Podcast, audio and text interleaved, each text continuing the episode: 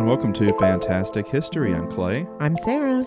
We are a husband and wife duo who enjoy telling each other about amazing events, people, and mysteries throughout history. So, Sarah, I found something interesting. No way. Yeah. as, as many of these stories uh, start, we find something interesting to tell each other about, and we do. But today is going to be a little different. So I found this infograph on online. It's from let's see here. It's from the Atlas Obscura, Oh, that's a good one. and it's called the A to Z Guide of History's Great Panics. Okay. And when I first saw this, I said, "Oh, that's fantastic! This is going to be a source for any uh, up to 26 future episodes." but when I started looking at them, I thought, "Well, many of these don't have enough meat for a full episode. Mm-hmm. Still interesting, but not quite enough to, for a full episode." So I thought, "Wait a minute! What if I just looked at the entire guide, A to Z?" and did a series of episodes on all of them. Okay. So that's what we are doing today that's exciting. and the next few days, Well, yeah, that makes sense. the next few episodes. I'm going to be going from A to Z on this infograph, and you can find it online if you want to, but I'm going to be going over everything on this infograph. But I'm going to be making a couple of changes. There's a couple of letters on here that I didn't think the topic was interesting enough. Mm. or it was sort of a, a repeat of an earlier topic. Oh, gotcha. Um, so I made a couple of alterations here and there, but we'll get into that when we get to it. Let's start off by going to A. Okay, Sarah. Yes, Clay. When pinball was invented in 1871, it was pretty different than the game we have now.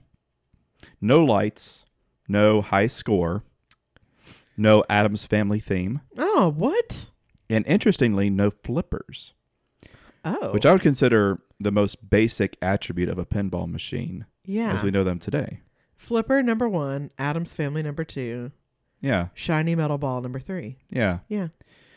But flippers were not added to the game until 1947.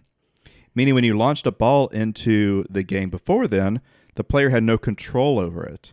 The ball just kind of bounced around and ended up where it ended up. That's a terrible game. Yeah, it, it reminds me of like, um, I think Pachinko is similar to that. Mm. But, um, and, and that sort of leads into where I'm going with this.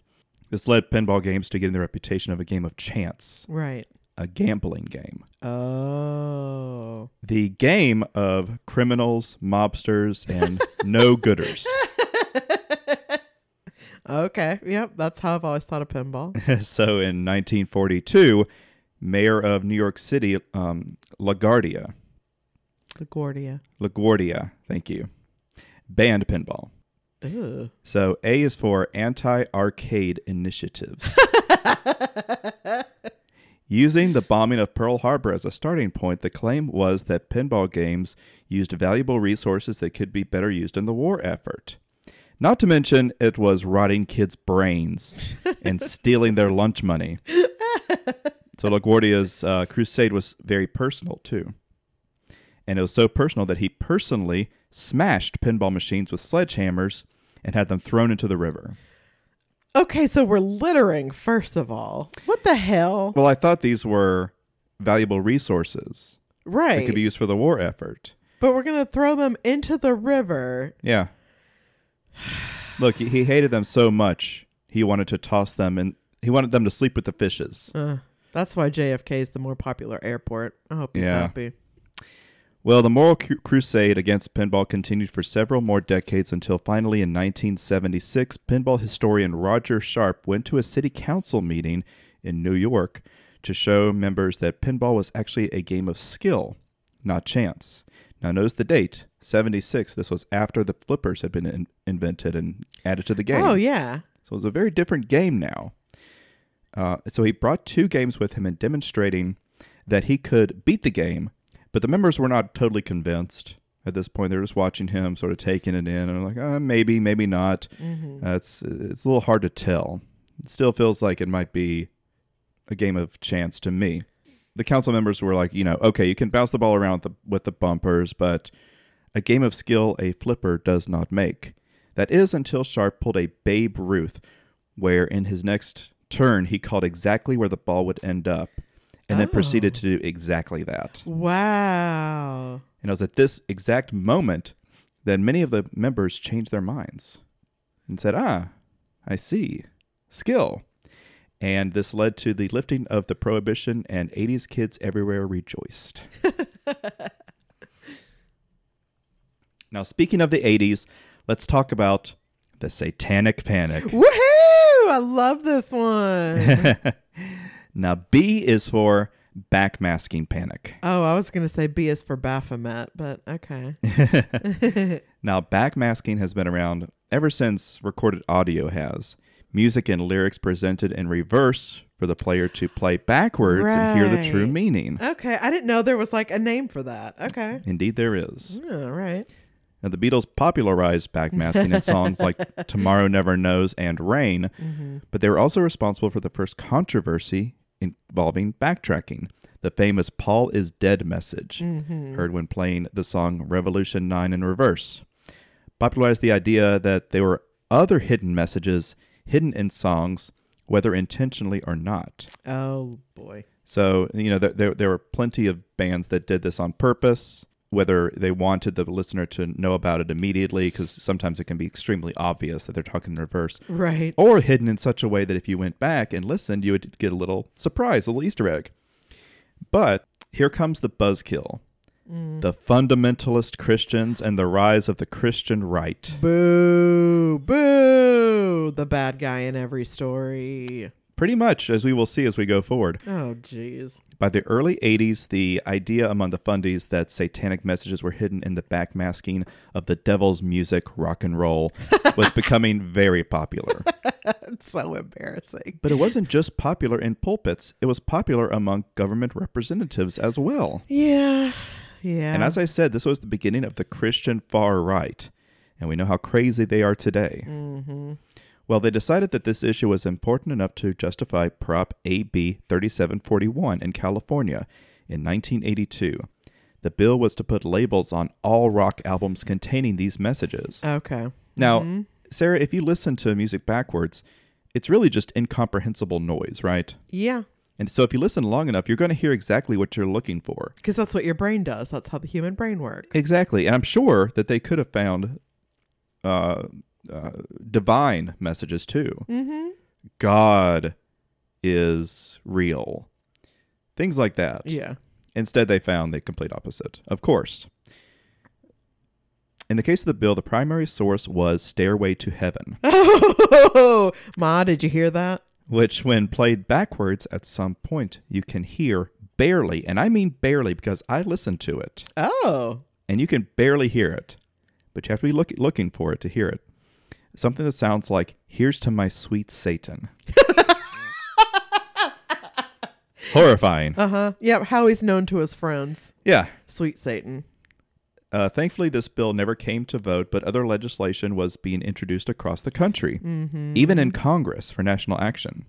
Now, thankfully, nothing ended up passing, uh, but Christians were relentless with album burning bonfires and best selling books detailing the truth about the devil's music. They love to burn other people's art, don't they? Mm. Indeed.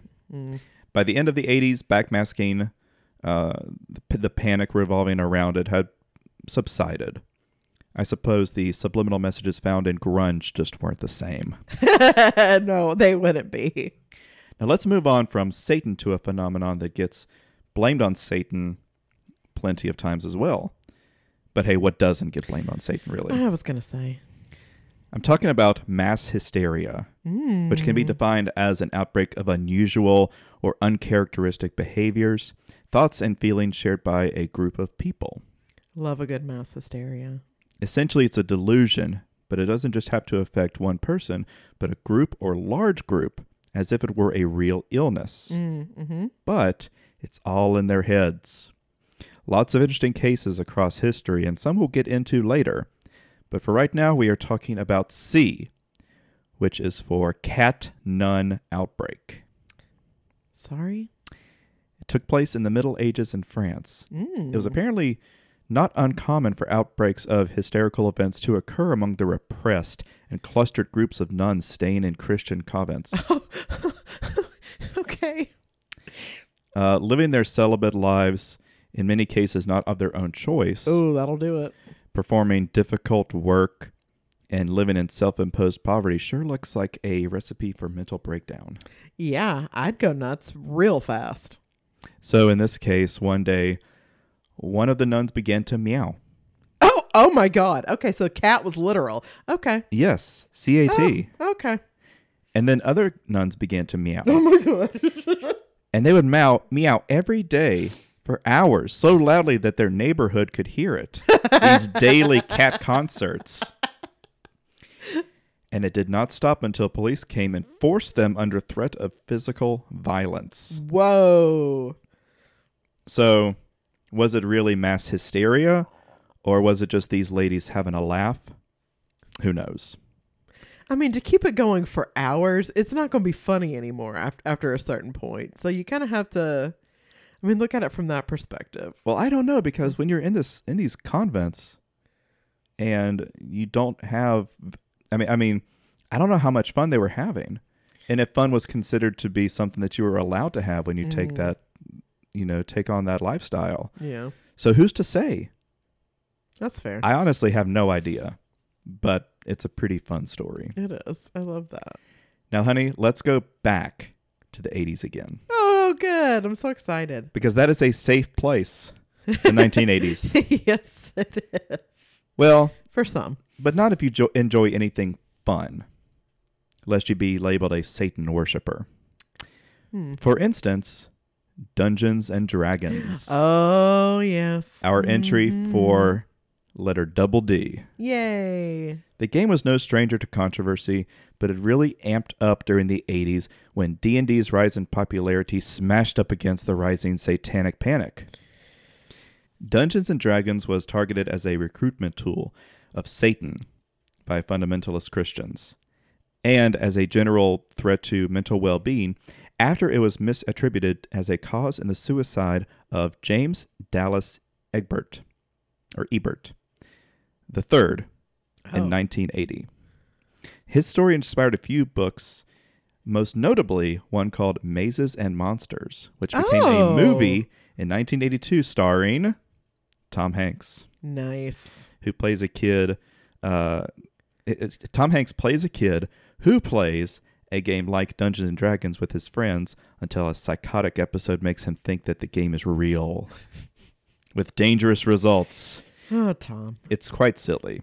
Now, in 1988, Chris Pritchard, a student at North Carolina State University, orchestrated the murder of his father with his two friends. Uh, the story focused heavily on the fact that the three played Dungeons and Dragons, though later true crime books and programs And podcasts. and podcasts use this that angle to really bolster the uh, the, the implication that D and D was like the main reason that they Mm-hmm. went after his father. In actuality, there were many other things that were more likely the cause. Yeah. However, the negative press did increase the popularity of the game, but it did cause the publisher to have to remove some controversial references in the player handbook, like demons, devils, and other supernatural references in the second edition of Advanced Dungeons and Dragons. Interesting. They, they, they did this sort of as a, you know, to show that they're doing something. You know. Yeah. Uh, Sorry, I was I was looking around to see if we had our five ebook. I wanted to see if there were demons and devils in it, but I think it's uh not in here. They were later added back Yay! into the book. So Demons. Hail Satan. Demons. Demons. so this infographic that I'm using as a guide has some interesting and obscure entries, but it also uh, is limited because there's only one entry per letter. Oh yeah. So it omits some pretty big uh, panics and cases of mass hysteria. Uh, so I am including a second D entry. So you're literally doing D and D. Uh, yeah, Incredible. D and D and, D. D. because we have to discuss the dancing panic of 1518. Yay! I love this one. This is one of the most famous cases of mass hysteria, and a lot of people have heard about it, but it would be silly of us to ignore it. You cannot leave out the dancing panic. It rules. So the event occurred in Strasbourg, which is um, in France, and it, and it took place when France was the Holy Roman Empire. Mm. Uh, and the event started when a woman began to dance in the streets. She danced until she collapsed from exhaustion, but then she resumed dancing once she had rested. And this lasted for several days, and eventually she was joined by others. More than 30 people danced in the streets, incapable of stopping despite pain, injury, or exhaustion. City and religious leaders were unsure how to deal with this. I mean, at the time, they didn't understand what was happening. Right. So they gathered the affected into halls and performed music for them. And they were thinking perhaps if we uh, created more of the delusion, that it could come to like a natural end once the once, once oh, like the it par- would like crescendo and then kind of burn out. yeah like like oh Okay. it's a party and now the party's over Right. and now the stopping can end. Okay. Unfortunately, it didn't work, Yeah. and as many as 400 people were now compulsively dancing. Oh my. honestly, this was not a. I, I- I thought that was a pretty good idea because they were trying to find some solution Right. that didn't involve beating them, Right. like, like the nuns were, were had to deal with. But uh, when I saw that the number jumped to 400, it's possible that they just made it worse. Right. Anyway, by early September, the mania had started to fade away, but this was after some had already died from their complete inability to stop dancing, to eat, drink, or sleep.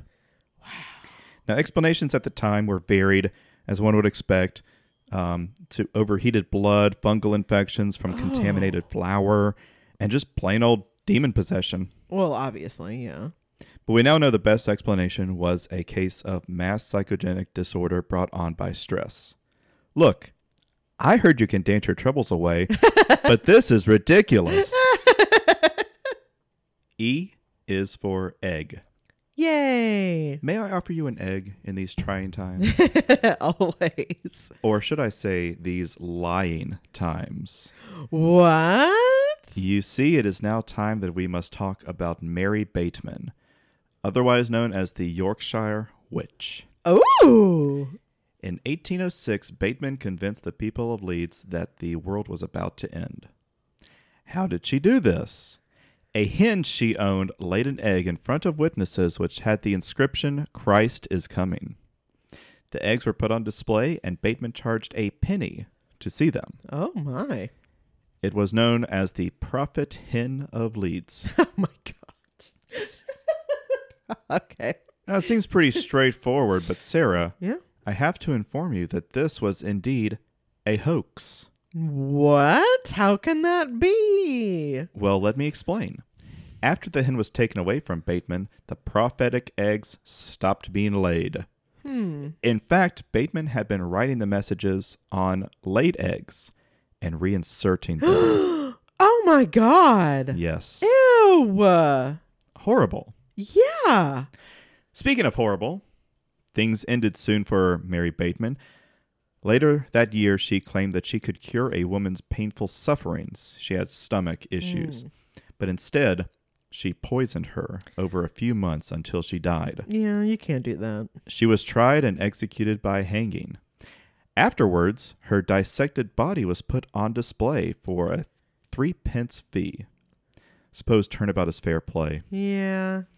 It's also reported that strips of her skin were turned into leather to cover two books which went missing in the mid 19th century. Now what the hell is wrong with people? Could it be fake? I don't know. Now, I, I, I honestly don't know if any of this story is true, but if it is, then it is certainly extraordinary. Don't ever talk to me again. I have to because we have a few more to go. Oh yeah, we're only on E. Yeah. Damn it. We got we got a whole alphabet to go. Yeah, I guess so. North of Manchester, Sarah, Yes. in the town of Blackburn, we find our next case of mass hysteria. F is for the fainting sickness of 1965. Oh dear. It was summer, and hundreds of people were waiting for the arrival of Princess Margaret to visit the newly restored Blackburn Cathedral. Ugh, Princess Margaret. The crowd had been waiting for hours there in the hot sun when suddenly one of the school children fainted. And then another. And another until 140 had collapsed. Oh dear. Now, emergency responders explained that it may have been the heat, the length of time, the fact that many children came out beh before having their breakfast, Oh no. all of these things. Come on, Marge. It was still a large amount of kids, though. So, explanations could be made until the following day when 96 children at St. Hilda's Girls' School, also in Blackburn, experienced another episode of mass fainting. Whoa. The conditions were- of the event were completely different, and no reasonable explanation could be made. Now, over the weekend, the sickness seems to, to have faded. Until Monday, when another 54 children fainted Mm, At school. at school. Okay then. The city went to extraordinary lengths to find the cause.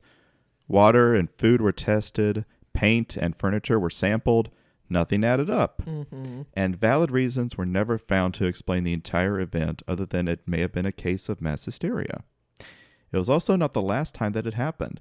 In 2015, children at Outwood Academy in Ripton, North Yorkshire, were assembling at a remembrance service when a hu- when um 40 of them fainted. Oh dear. And again, no reason could be determined as to why. So I'm gonna say with like the first round, it what an incredible coincidence that nobody fainted when they you know, when it was the weekend. Yeah. And I feel like after like some of the people who fainted waiting for Princess Margaret, other kids were just like, I just want to go home. I'm gonna be in on this too. Or like sometimes kids will see like another kid getting a ton of attention and they're like, Oh, I'm gonna copy that because I want the attention too. And then the other two instances were when they were at school, it's like, I just want to go home. I don't want to be here for today. It's certainly possible. That is a hundred percent what I think happened. Okay. But that's just me.